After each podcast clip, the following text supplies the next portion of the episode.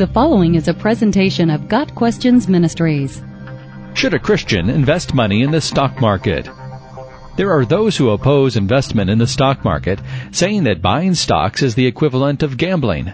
The argument goes that since stocks are bought in the hope, not the guarantee, that they will increase in value, it is a form of gambling. There are differences, however, between gambling at a casino or buying lottery tickets and buying stock.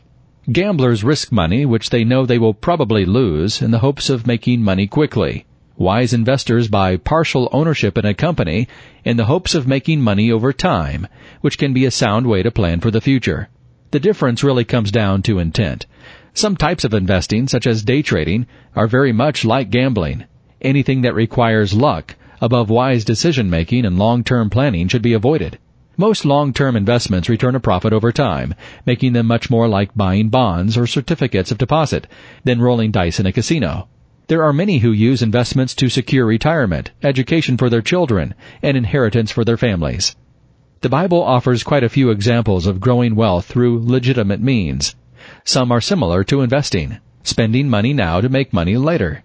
God's intentions for how we should manage our wealth are found in many scriptures, the following are a few examples.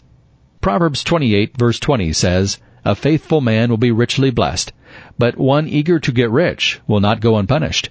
This speaks against the get rich quick mentality. Looking at investment as a long-term plan for the future is good planning, but trying to make a fortune overnight is not.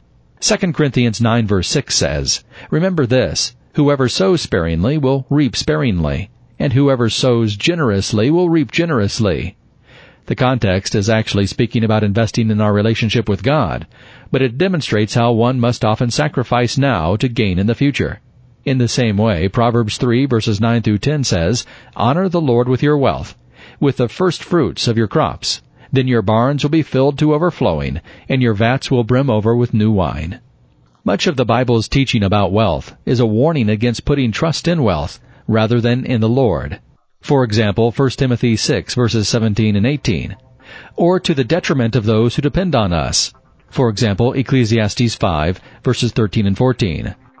As long as we honor our commitments to God and our families with our money, and maintain a spirit of generosity and thankfulness, investing is an option Christians can consider.